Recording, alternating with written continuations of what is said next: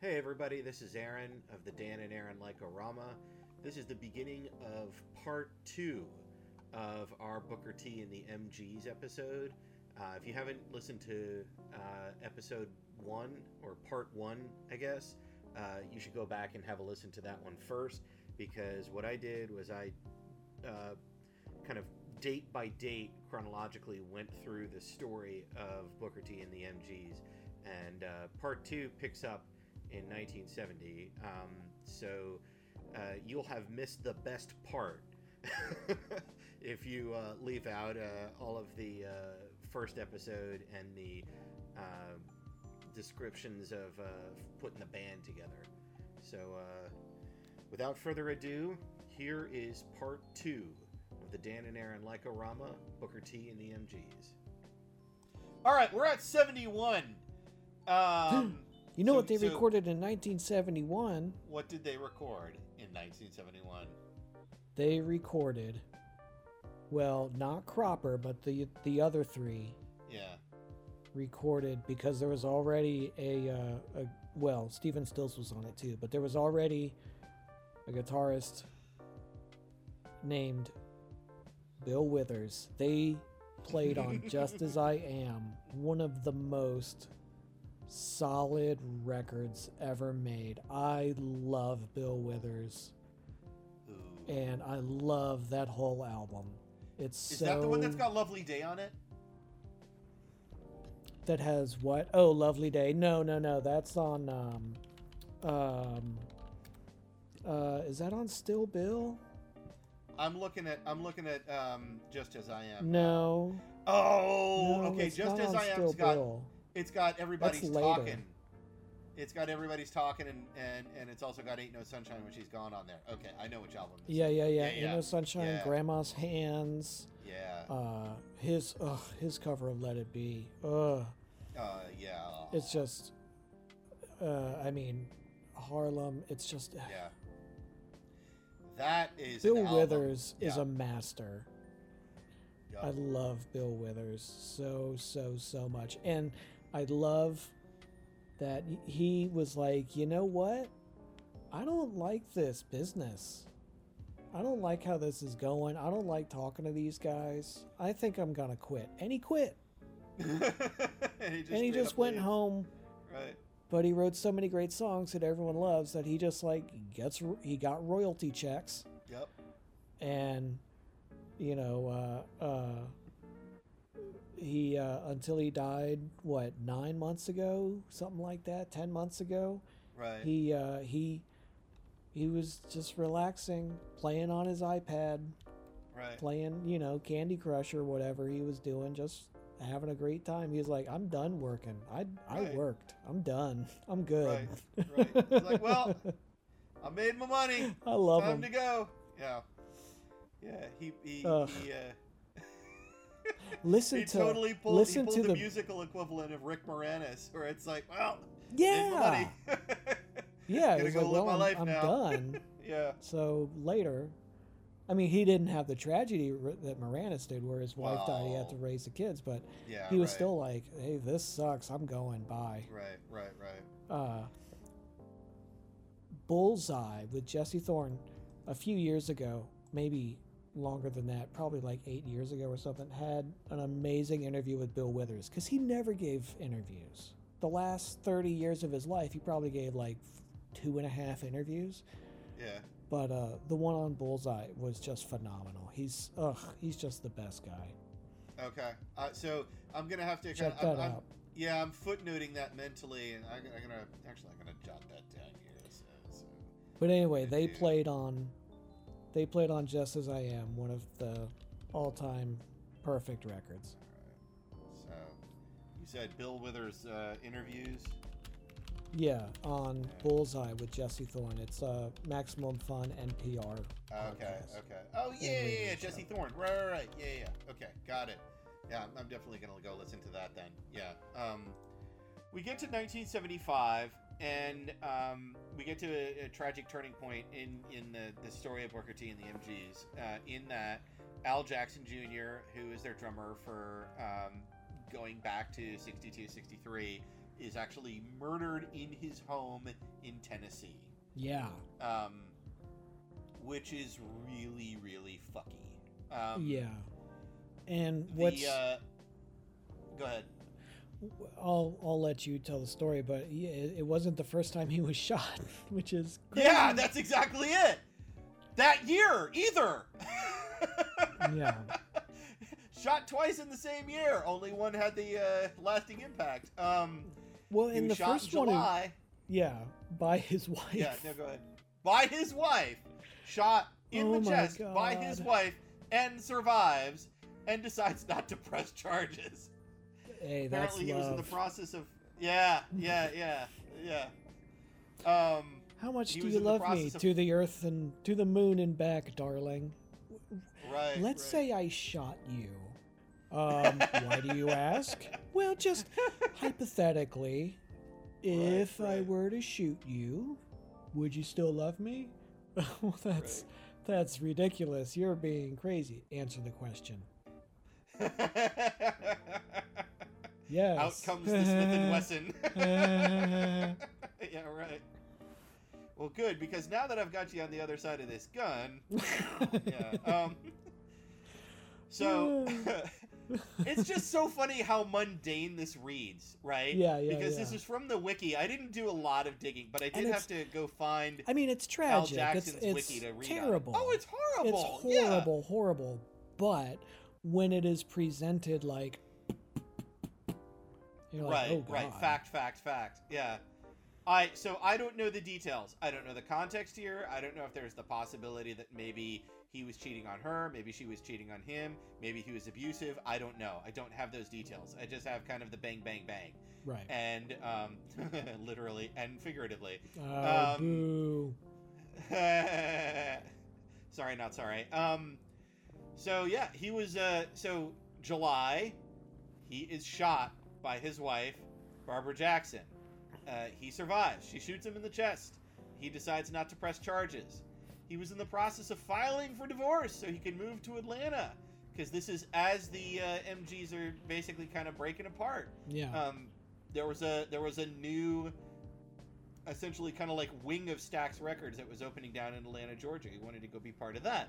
Um, later on that year, all in 75, Jackson and wife Barbara are held at gunpoint in their house. yeah. Al Jackson is killed. Barbara Jackson is able to flee. She finds the police and reports the crime. Later on that same year, going into October, November, um, Jackson's murderer is tracked down in Florida. And then the following year, uh, after some detective work, it turns out that Jackson's murderer turns out to be the boyfriend of Al Jackson's friend, Denise LaSalle. Yeah. So I don't know what the ties are there, but that's some family extended friendship, you know, Yeah. murder most foul type of stuff, and and I I feel I feel bad for the guy, but Oh, at the yeah, same time, that's an entire who. That's a who done it mystery that I, I just did not have the mental time or bandwidth for within this podcast. Yes. It, it it might not be an entire movie, but it is definitely um, an hour It's long episode, six of the a Netflix miniseries. Yeah, exactly. Yeah. All right, sure. so then 77, uh, Willie Hall, who is uh, another Stax in house musician, um, he comes on, he becomes the new drummer. Um, the uh, the remaining three members, so this is um, Dunn and now uh, Willie Hall and Cropper. Um, Cropper was still there in, in Memphis. He just had his own recording studio at this point. He reforms with Dunn and, and this new guy Willie Hall. Uh, they they try to do a uh, uh, a new album. Um, they they use the old name um, uh, Universal Language. and It was not a commercial success. Um, Yeah, So they now didn't we get into the really have any more chart toppers. No, no, they didn't have their own success as their band at this point moving forward. Um, yes, at yes. this point, at, at, at this point, the success of Booker T and the MGs transitions into them leveraging their success as the band that they were and as the Stax house band in order to allow them to jam with fucking everybody. Let's just say it that way. yeah. I mean, I, I was trying to think of a way to compartmentalize it, but there is no way. Yeah. I mean, they they just I mean, God. Eric Clapton is on there. Uh, Yep. the Blues Brothers, Dan Aykroyd, John Belushi. Uh, Yeah. um, uh, what's her name from Fleetwood Mac? Stevie Nicks. Stevie they Nicks played on, there. her. At least some of them played on her first solo record. Yep. It's it it's n- it's everybody in every genre. You know, maybe not Right. new wave, but every other Yeah. genre. Right. Right. Right. And this You know, actually gets Neil us to the Young point they played with everybody. Yeah, yeah. Uh, this this is where we get to talk about them overlapping with Paul Shaffer, which we'll get into in a half second here. Um, yeah. yeah. So, uh, uh, we're there actually, yeah, because we're at 1980. Um, so, So, even before yeah, 80, go ahead. when Aykroyd and Belushi started doing the Blues Brothers on Saturday Night Live, Right. the band leader in the 70s was one Paul Shaffer. Um, Right. Because a lot of the, a lot of that group um, between SNL and second and SCTV were in Godspell together. Gilda Radner and Joe, uh, not Joe Flair, uh, Gilda Radner, um, uh, Martin Short. Anyway, it- it's uh, doesn't matter. It's a gazillion people. Look up Godspell, and I think it was 1972 that they did it. It's everybody's like, oh my god, everybody was in this show. Right. Um, but so Paul Shaffer is the band leader on SNL in the 70s, Right. And uh, so he has, um, he has one of the, um, the the drummer who would was it Willie Hall?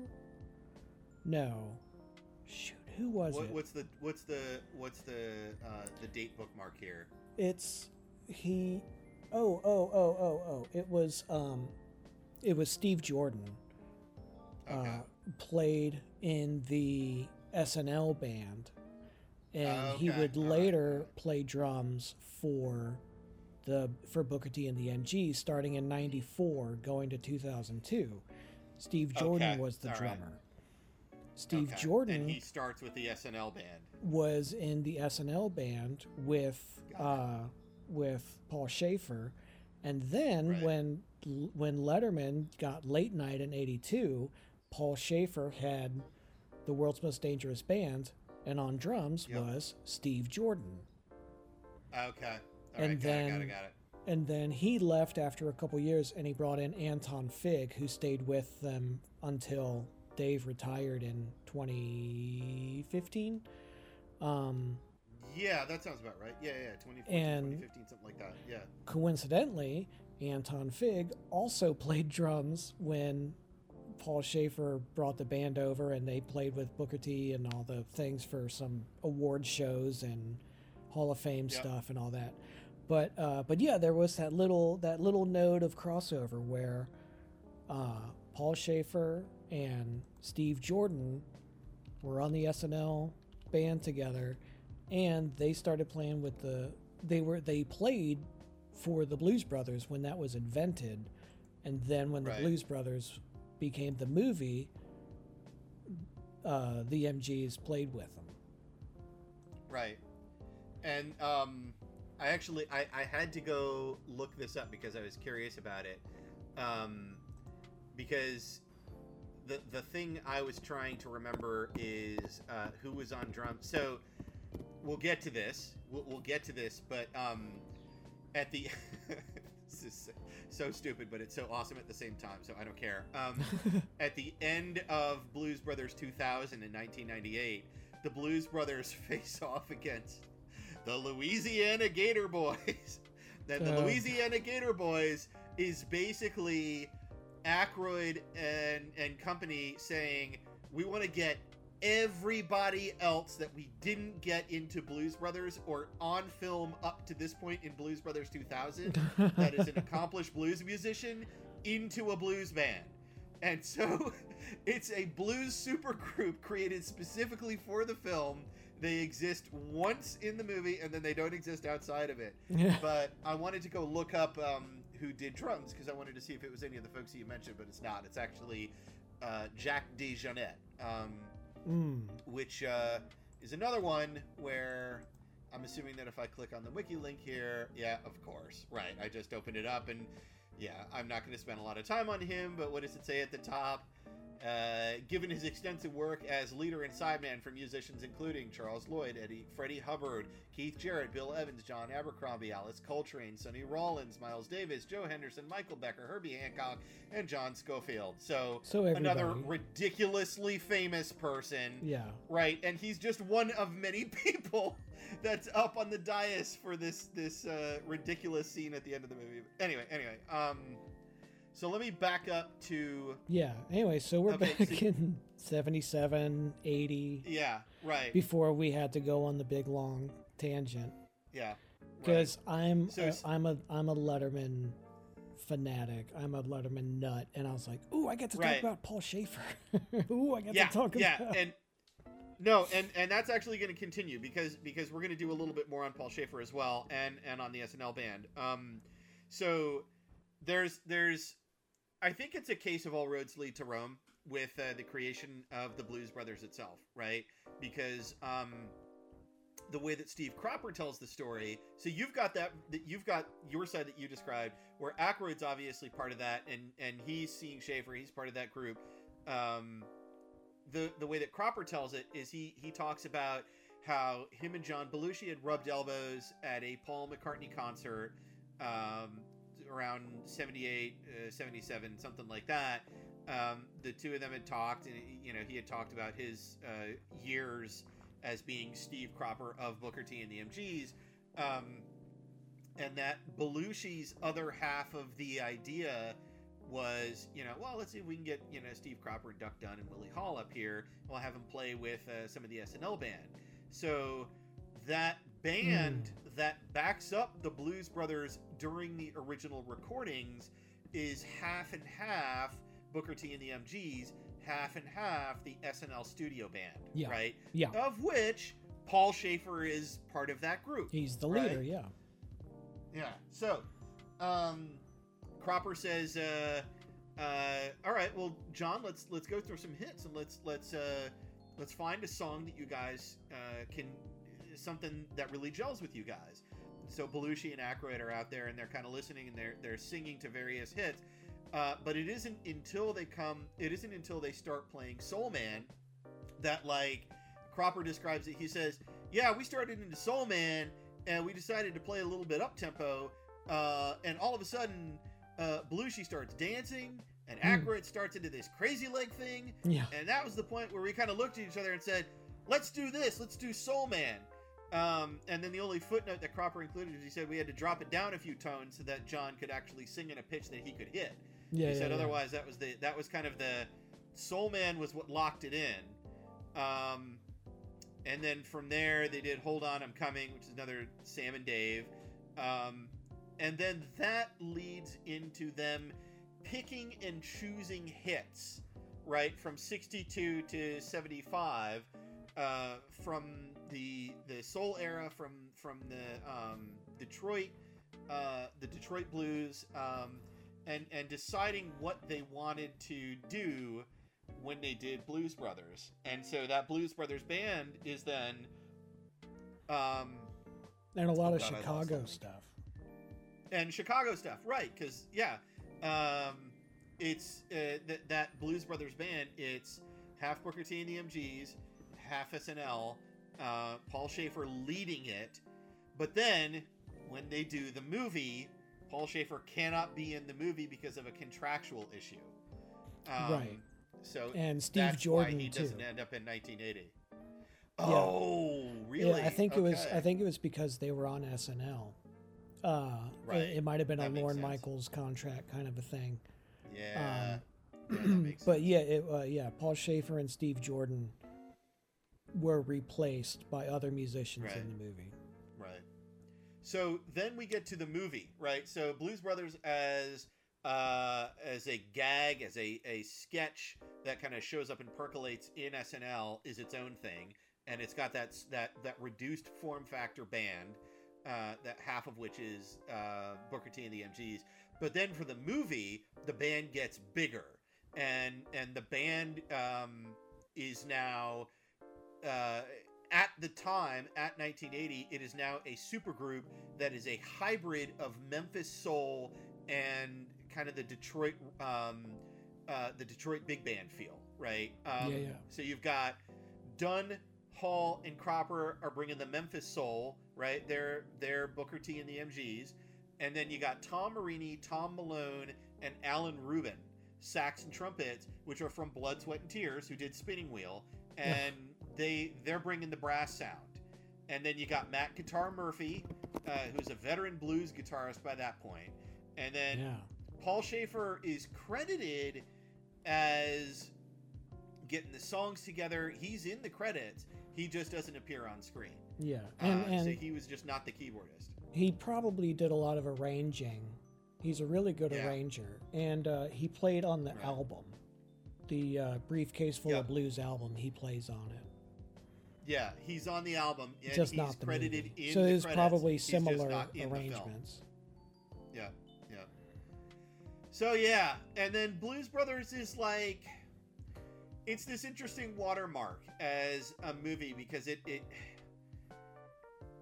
I you know uh, it equal parts excites uh, the world about blues and soul again, uh, which is you know 20 years out at that point from from the 60s uh, uh, Stax craze. Uh, but at the same time, in my humble opinion, it serves as this beautiful watermark of um, here are all of these guys on film doing a thing that they all did incredibly well. And Yeah. if you watch it for the Blues Brothers, it's great. It's a funny movie. If you watch it for the band and you look at the way that the guys look at each other when they're playing, there's a whole nother story being told in terms of the way that they gel with each other as a musical group. Because as much as they're great kind of background, kind of wink and a grin actors that back up Belushi and Aykroyd, these guys are also amazingly accomplished musicians. And when they come together as a group and you hear them look at each other and go, You want to do this in key G? Yeah, you want to do key G? You want to do 4 4?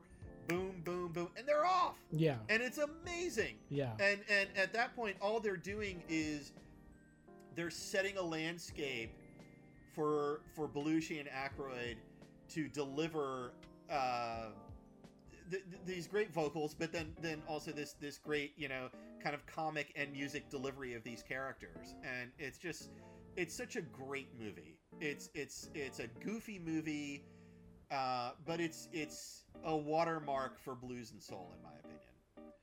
Yeah, absolutely. And it does, you know, it gets some flack for, I mean, it, it started out as Aykroyd's pet project. He was like, oh, God, I just love this music. And then that, hmm because of Paul Shaffer's connections and the members of the band's connections, it, oh, well, I know this guy and they know this guy and we know this guy. We can do Right. a whole thing together. Um, And it, it gets flack for being uh, a very white guy covering Right. generally black music. Um, Yeah. But like you said, 90% of the people playing it are the original people. Mm-hmm. Yep. And and Yeah. you can ignore the vocals for a second and just like you said, Right. like I, I really like what you said a minute ago about when you look at the way that you know if, if you ignore Aykroyd and Belushi and you look at right. Dunn and Jones and all those guys, and they're like, "Hey, yeah, remember this one? This was a good one." Yeah, like Yeah. there's there there's history there, and there's the Yeah. You know it's guys who've been working together for 20 years. You Yeah. know, there the there's thing- a lot of love there. Yeah, and the, the other thing that I think is really sweet about the Blues Brothers as a movie is that there's this there's this bit of um, storytelling in the movie which closely parallels what all of these uh, artists at this point have been through in real life, which is the bunch of them looking at each other and going, "Well, how the hell are we going to get paid? Well, fuck, we got to get out of town if we're not going to get paid," you know. yeah. Um, and so, And- yeah, obviously it's and kind of coming up played up, with- for comedic and- effect, but and pulling a song out of your ass at the last second. right, right. We're And- where? Well, hell, why not? You know, we could play this. Yeah. And and to go back to the the the white guy singing uh, criticism in the movie at least most of the singing is done by I don't know Ray Charles, Aretha Franklin, James Brown. Oh Like, yeah, you yeah, pretty- it's they we got it covered by yeah. Oh yeah, perfectly perfectly fine singers. They Yeah, yeah. they'll do in a pinch. the greatest front people of all time. right. Fucking Cab Calloway. Cab Calloway, getting out there front and center. Yeah, Oh, and it's like he he he Mr. plays Jazz he plays their singer. s- yeah he plays their surrogate father at the beginning, the guy that kind of Yeah. essentially raised them in the missionary, and then later on, I love his sequence movie, at the He end. It's saves them. so- Oh my god, it's so good. It's just magical. You're like, they're Oh, like, you so know good. what? Yeah, screw it. It's magic. Yeah, Who cares? yeah, Everyone's yeah, in a white yeah, through tuxedo now. Everyone's sparkling. now. Exactly. Who cares? yes, yes, Just- yes, just- yes. Shut up and enjoy it. It's the 30s again. Right. Exactly. Right. Right. Oh God, it's so good. Um, all right, but I, I I could do like ten more paragraphs on on Blues Brothers, but I'm not going to. Um, eighty six. Um, there has to be the house band for Atlantic Records 40th anniversary celebration, and this is another Paul Shaffer moment. Yeah. Uh, Paul Shaffer now as part of the world's most dangerous band, uh, who was there to play with the that band at the time. Um, the two bands gel essentially uh, after the Atlantic Records 40th, and uh, they tour as a supergroup uh, through the UK uh, during the early 90s. Um, and I've got this footnote here that says. Through this era, a variety of folks sub in for the core four MGs. I'm not writing them all down. yeah. because it's absolutely true. It's like at this point from 1986 onwards, the concept of Booker T and the MGs is just a concept of four guys, Right, right? right. Guitar, bass, drums, organ. It's a rhythm and section. so you've got right, and you've got rotating people that come in and out of each one of those positions. and For I the mean, most part, it remains that's yeah, how they started. That was their Yeah. whole gig for what 30 years Right. was right. they're session guys. We're here in the studio. Right. We're session guys. I'll sub Yep. in today. Hey, I gotta I gotta go out of town next week. Can you cover? Cool, got Yep. it. yeah, exactly. And and that's they did that then. That was their that's that's them riding the the Booker T legacy then through the 90s and into the 2000s. Um 92 inducted into the Rock and Roll Hall of Fame by Jim Stewart of Stax Records, who then gets inducted the year the next year. Um they are the they were the house band um, for a, a big Bob Dylan thing at Madison Square Garden right. uh, the big same year, 92. Yep. And then you've got this note here in 94, uh, recorded a new album, That's the Way It Should Be. Why don't you tell me about that one? Because I didn't write this one down. Oh, the, the the the note I added there was just that from that point on to tie it back to Paul Shaffer. That's where Steve Jordan is the drummer for the Got next Okay. eight or ten years. Okay. All right. All right. So, yeah, Steve then Jordan, at the- that point, Original late night drummer and the SNL drummer in the seven in at least the late seventies. I Right, think he might have come But on in the- like seventy seven or something. all right. So, part of, yeah, part of SNL at least through the, the mid, late 70s. Okay. Um, yeah. And then at some point, at some point, I should point. In This is a in the- great time for me to just cut out. If you ever get me and my brother and my dad, In a room. this is all you hear. right? Where Oh yeah. because yeah. the two of them are are they play guitar, I play drums. We all have right. big stupid record collections, and we're like, oh Yep. yeah, well you know so and so was the producer on this, and he started out as this Yeah. guy over here who played with her, and then Yep. they went and everyone else Yeah. Gets sick of us. They see us start, and within 20 seconds, everyone else leaves the room, and they're like, "Oh God, We here gotta we go." go. Yeah, right. I gotta leave. The grub idiots are at Yeah. it again. The trivia monsters." yeah. Uh, well, I, you know, I, I'm gonna, I'm gonna warm fuzzy you here, and I'm just gonna say that uh, I, I so enjoyed those sessions over at y'all's house. So, Oh, uh, I love it. you know, it, it wasn't lost on everybody. I, I would sit there with, with bated breath and listen, and I mean, I, I remember at a certain point taking notes on like a sketch pad as you guys would like, you know, dole this stuff out, and then go dig it up later. I'd be like, oh, I should know this one, and I should know this one, and okay, they're mentioning this guy, you know. Little nerdy Fletch over there taking notes. It's like, how can I be as cool as these guys? Oh know? well, the three of us do Uh, it too. Uh, well, now it's now I'm telling my I'm the one uh, educating my dad about the radio shows that were on when he was born. I'm like, oh, and you should listen to this one. Oh Uh, yeah, okay. know. Well, that's cool. That is pretty neat, though. It's like, hey, contemporary to when you were alive, this shit was going on. Yeah. All right. Um. So, uh, let's see here. You got that. The the Paul uh, Paul Shaffer, Anton Fig, Steve Jordan steps in as uh, the MG's drums. So at that point, uh, this is that was the other thing I was going to mention is at some point, uh, early mid '80s, uh, Booker T. Jones kind of packs it up in California. Says this ain't working out. He moves back to the South. I don't know if he moves back to Memphis, but he moves back to the South and he basically says, um, "My life is with Booker T and the MGs. I just need to kind of rejoin the band and and, and make this part of who I am." Um, Aww. 95, they become the house band for the Rock and Roll Hall of Fame. Yeah. Um, 98, Blues Brothers 2000. Paul finally gets to jam with them.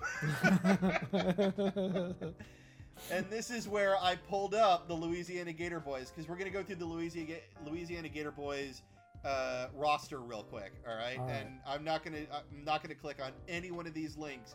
But I'm just gonna list them off, and I, I, I know there's gonna be moments where you go, "Oh my god!" So that's why I'm doing it. Right. Um, yeah, I never Jeff did see Skunk that one, so I don't Baxter. know.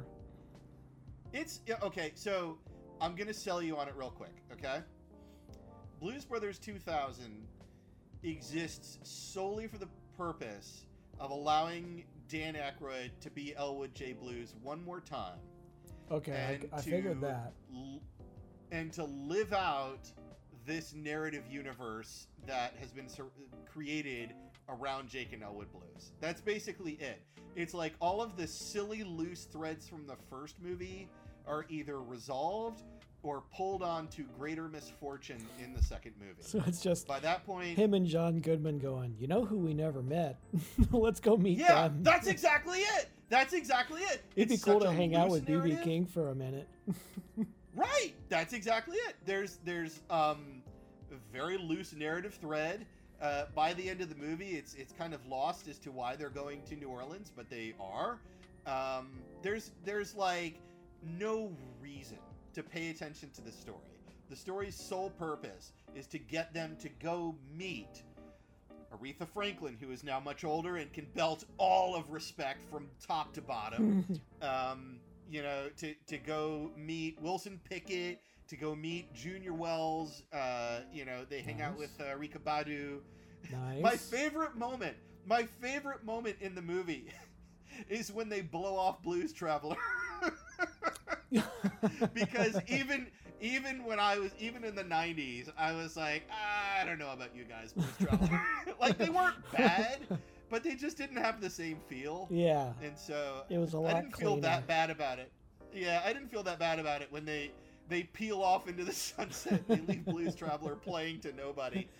Um, and but that was like at the height of their popularity too, probably. yeah, exactly. Right. They're like, okay, yeah, we'll listen. And then uh, Elwood walks back to the car and he's like, "Hit it! I don't know who this guy is." They um, so they they arrive in Louisiana. They they I'm not gonna. I'm not even gonna try and explain the story because it's such a loose and flimsy story that solely exists to get them to this point in the film. And they have to compete. The Blues Brothers band has to compete against the Louisiana Gator Boys, and it is Jeff Skunk Baxter on guitar, Okay. Gary Bonds on vocals, Eric Clapton on vocals and Oh, guitar, God. Clarence Clarence Clemons on vocals, tenor, saxophone, and tambourine. Nice. Uh, Jack Jack DeJohnette, who we just talked about a minute ago on drums. Okay. Bo Diddley on vocals and guitar. Nice. John John Faddis on trumpet. Yeah. Isaac Hayes on vocals. There you go. Do- Dr. John doing vocals and piano. All right.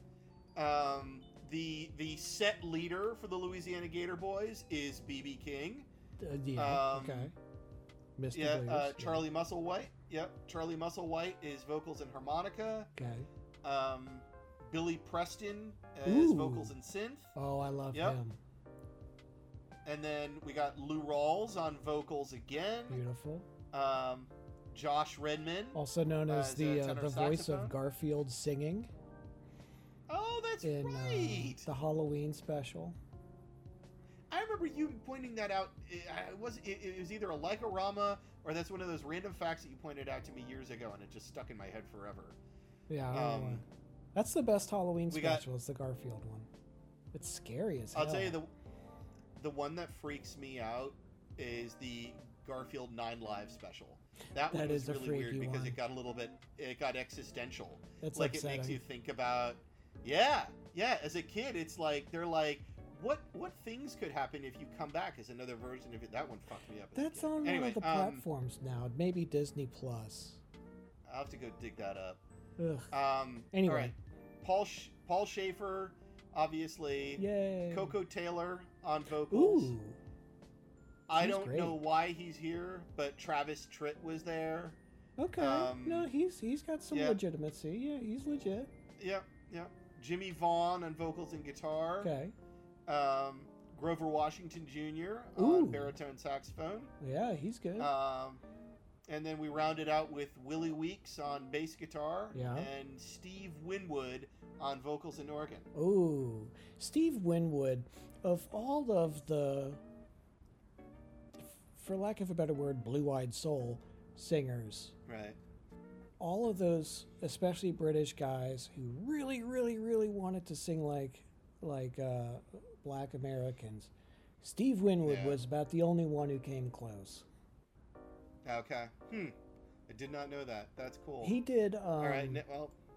oh, what was that? Oh, look at that. Yeah, yeah. yeah, All right. I can't remember the name of, of his single. I should point out that it's twelve forty in, in in the morning now. But I know. uh, we're at two and a half hours into this thing. he did the. it's a tub but I've got my feet on the floor. Got four hours and I gotta go more. Da, da, da, Right. Nothing to do. Da, da, da, da, the bass is hot. So glad you made it. So glad I you made it. You gotta. That's it. Give me some loving. Some lovin'. Give me some Yeah, loving is okay. his song. I had to I had to go through I the whole verse to Right, remember the right. name of it. Oh, but that song is so good. Yeah, that's Steve and when the Winwood. Blues He's Brothers do great. it, whoo! Oh, that shivers down my spine thinking about that. Yeah. Give me some loving. Give me some loving. it. Yeah, yeah, he's a Um, he's a goodie. All right. So yeah, um, he's in there, and, and that's that's actually now quite entertaining now because that's that's one of the first songs in the in the '80s Blues Brothers movie. So I think that's part of the reason that they probably had him show Oh, up sure. in 2000 was, you know, I feel like Blues Brothers 2000 was basically Aykroyd saying, if we either played your music or you were there at the time, we want you in the movie. And you know, and he did it. And and it's just fantastic for that because uh, so many of those folks that are in that last scene of the movie uh, have now either passed on or they're you know far past the day of the, the days of playing in bands and and that's that's the reason to watch that movie is is that that giant jam session at the end where they all play how blue can you get that's really Mm, it. mhm, mm. Cool. all right um So that's 98. 2002, they do backups on the Neil Young album Are You Passionate? Uh, 2004, Rolling Stone ranks them as number 93 in the 100 greatest artists of all time, which is a horrible mistake in my uh, opinion. I could see nine the- or three. Yeah. Yeah, but not 93. They need to be somewhere near the fucking top. I mean, if they're being outranked, if they're being outranked by like, if, if it's 100 greatest artists of all times, and it's like the guy that invented music, followed by like Beethoven, followed by Booker T and the music. MGs, I'm okay with that. Like if they were number three behind like I don't know, you know, Bach, Beethoven, and Unga Bunga, who you know banged a mallet against a stone, I'd be fine with that. But not 93. That's not cool. I don't, I Yeah, don't- you I could do do better. Do better Yeah, Rolling Stone um, 20 years ago. 15 years ago, whatever. um, Right. How could you? Anyway, um 2007 they get their Grammy Lifetime Achievement Award. Good. Um and then uh 2012 uh Donald Duck Dunn passes on. Uh at this point it's still Donald Duck Dunn Uh, died. yeah, Donald Duck Dunn Dunn died. Um 2017 and onward y- you still got um, Steve Cropper and Booker T. Jones get together and um, they still perform. Uh, as a matter of fact, the Tiny Desk concert that I had linked was from uh, 2017, and- and Hmm. we can include that link. Oh, um, I didn't know they did yeah, one. Yeah, it's it's Booker T. Jones alone. Yeah, Those but are it's, those are hit and um, miss, but those Tiny Desk concerts, that is the where I found out um, uh, how much I love Lizzo was because I had I'd only heard one song and then I heard a couple more. I was like, oh my god, this lady's amazing. Yeah, I we listened to um or no. Yeah, no, we listened to some of her songs cuz uh, she came up in popularity a few years back and it was she came up in popularity around the exact same time that we ended up with our uh, our um, Apple HomePod. And so we would we would yell at Siri to uh, play Lizzo and Mm. uh, we'd kind of dance around the kitchen like idiots to it. We liked it a lot.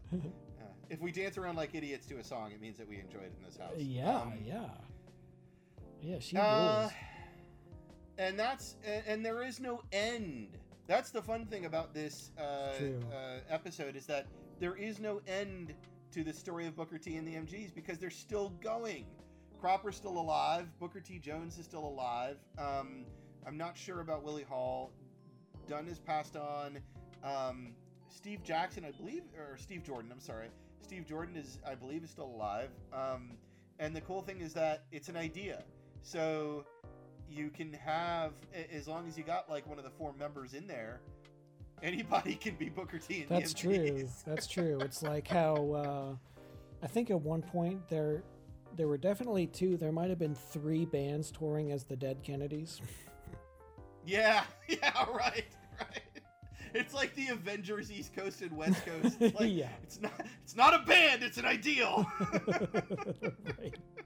it stands for something. Yeah.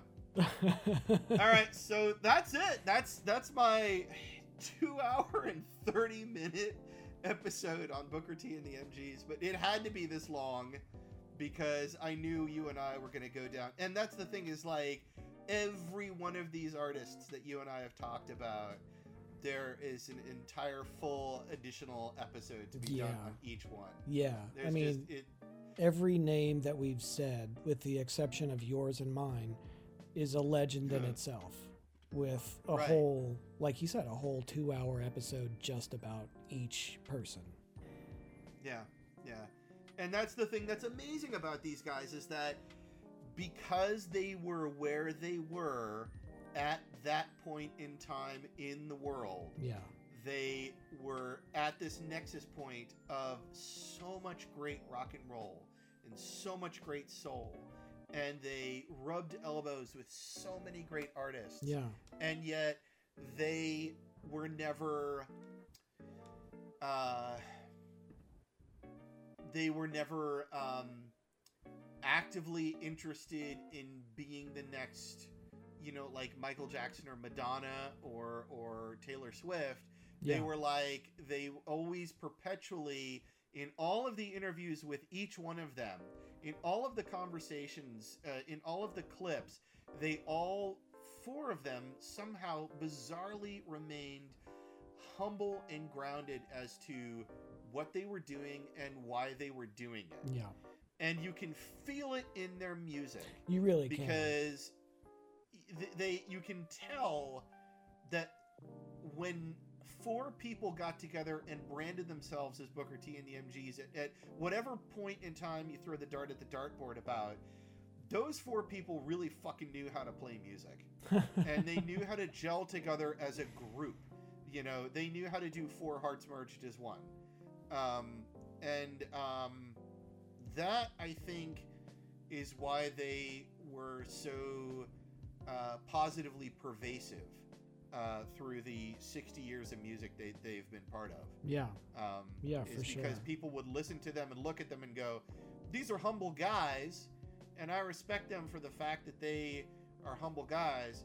But oh my God, when you put them in front of a set of instruments, listen to what comes out. You know, yeah.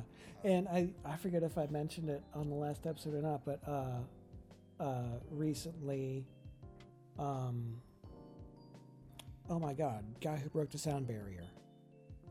and Chuck Yeager. Chuck Yeager died recently, and you and I were talking on the phone. I don't know if it was something that we recorded or not, but uh, I heard an interview with him, and it's that same sort of thing where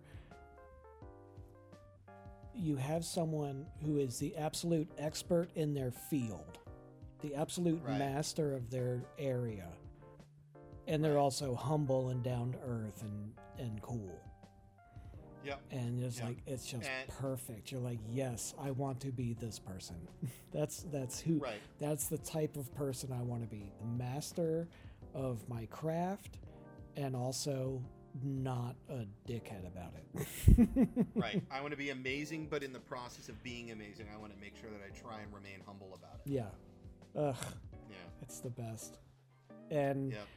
I mean, Booker T and the MGs, they're the best.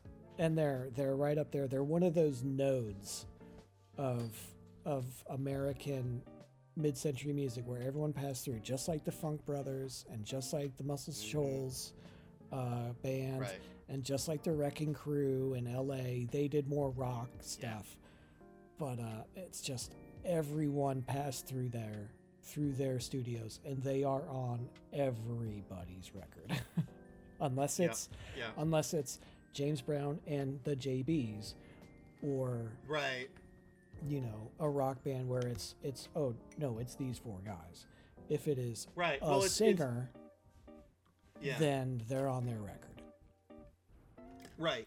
It's everybody and their brother that came out of that Memphis soul scene has got Booker T and the MGs in the background, and then later on, as they become more popular, uh, that um, corona of influence, that sphere of they're on a record, you know, sl- starts to get larger and larger and larger until they're on Detroit albums and until they're on, you know, these big band albums, and you know, the Blues Brothers are probably the one where you know with the exception of Green Onions, obviously, they, they kind of explode in terms of now they can play with everybody. Um, yeah everyone And um, the, the the two or three that they missed on the first lap now they can pick up right, pick up that spare right, exactly.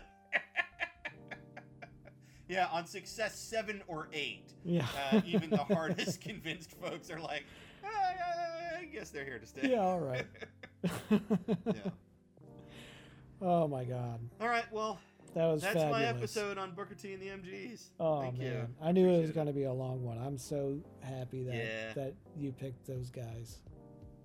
Yeah, well, I, I, I, I'm so glad you came along for the ride, and I'm also so glad that you were ready uh, in the wings with uh, your knowledge base on the stuff that I didn't know.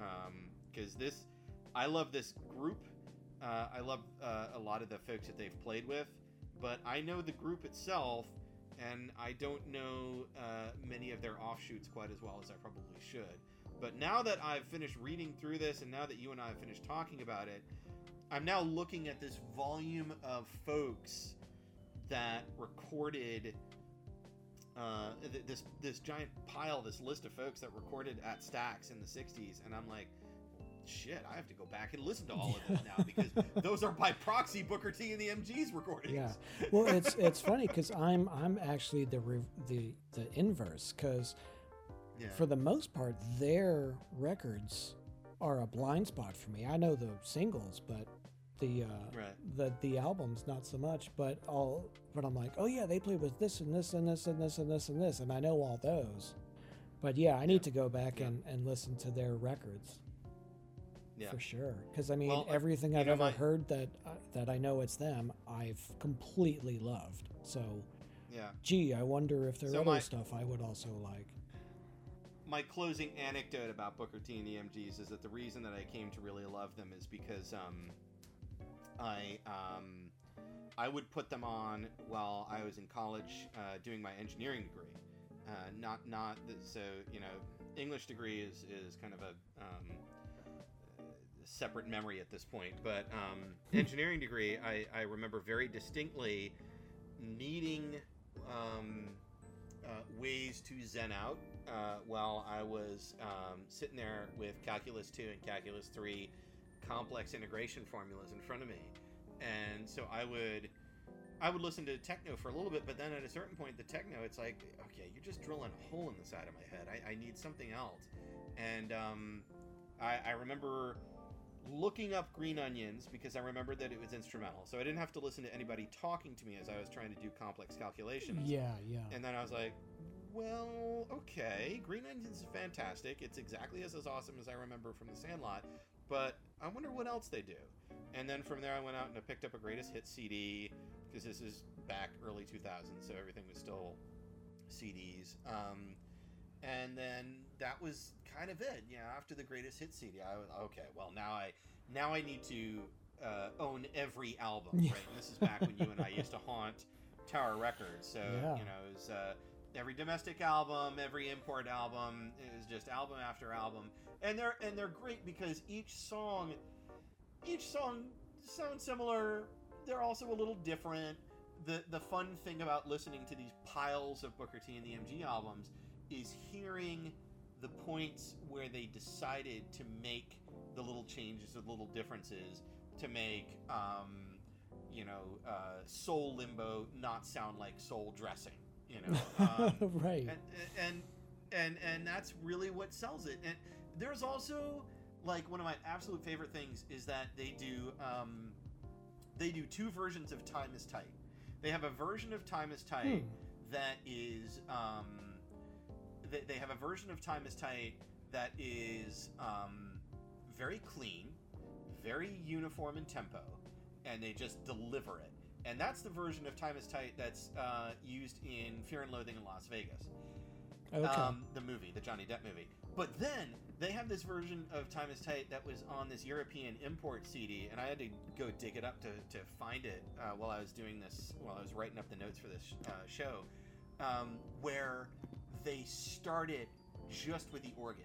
And the organ sounds like it's a Baptist church organ. Hmm. And they started really slow. And it's just Booker T. Jones playing the organ. And he's playing it like he's playing everybody into the church at the beginning of the session. And right at the end of playing the first verse, you hear Cropper come in with Nice.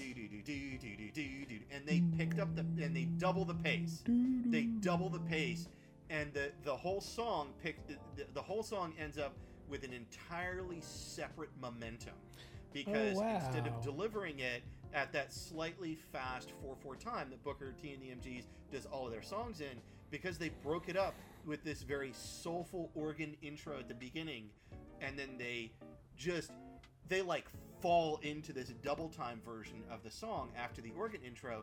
It gives the entire song a completely separate inertia. And i remember listening to that a few years ago and finding it and just like an idiot openly weeping in the car as i listened to it. I was like this is so good! I didn't even know this was out there! This is beautiful! You know it just caught me by surprise. It was like one of those moments where music just, you know, plucks a part of your emotions where you weren't even aware that you, you know, they were there. And it was just, it's so good. It's so good. Uh, I'll see if I can find those two different versions of Time is Tight, and I'll, uh, you can link them in the YouTube, and you'll see what I'm talking. Or, or, or sorry, you can link the YouTube links in, in uh, when when you put up the podcast. Perfect. Perfect. Cool. All right, that's it. I've run out of stuff to talk about. Hooray! I mean, oh. Hooray! Oh. No, that's awesome. Yeah. All right. Well, this has been the Dan and Aaron Like-O-Rama. You want to sing us out? Um. Oh, I can't think of which of their songs I want to do. Oh, they're all so Oh, good. no. They're all good. They're all too good.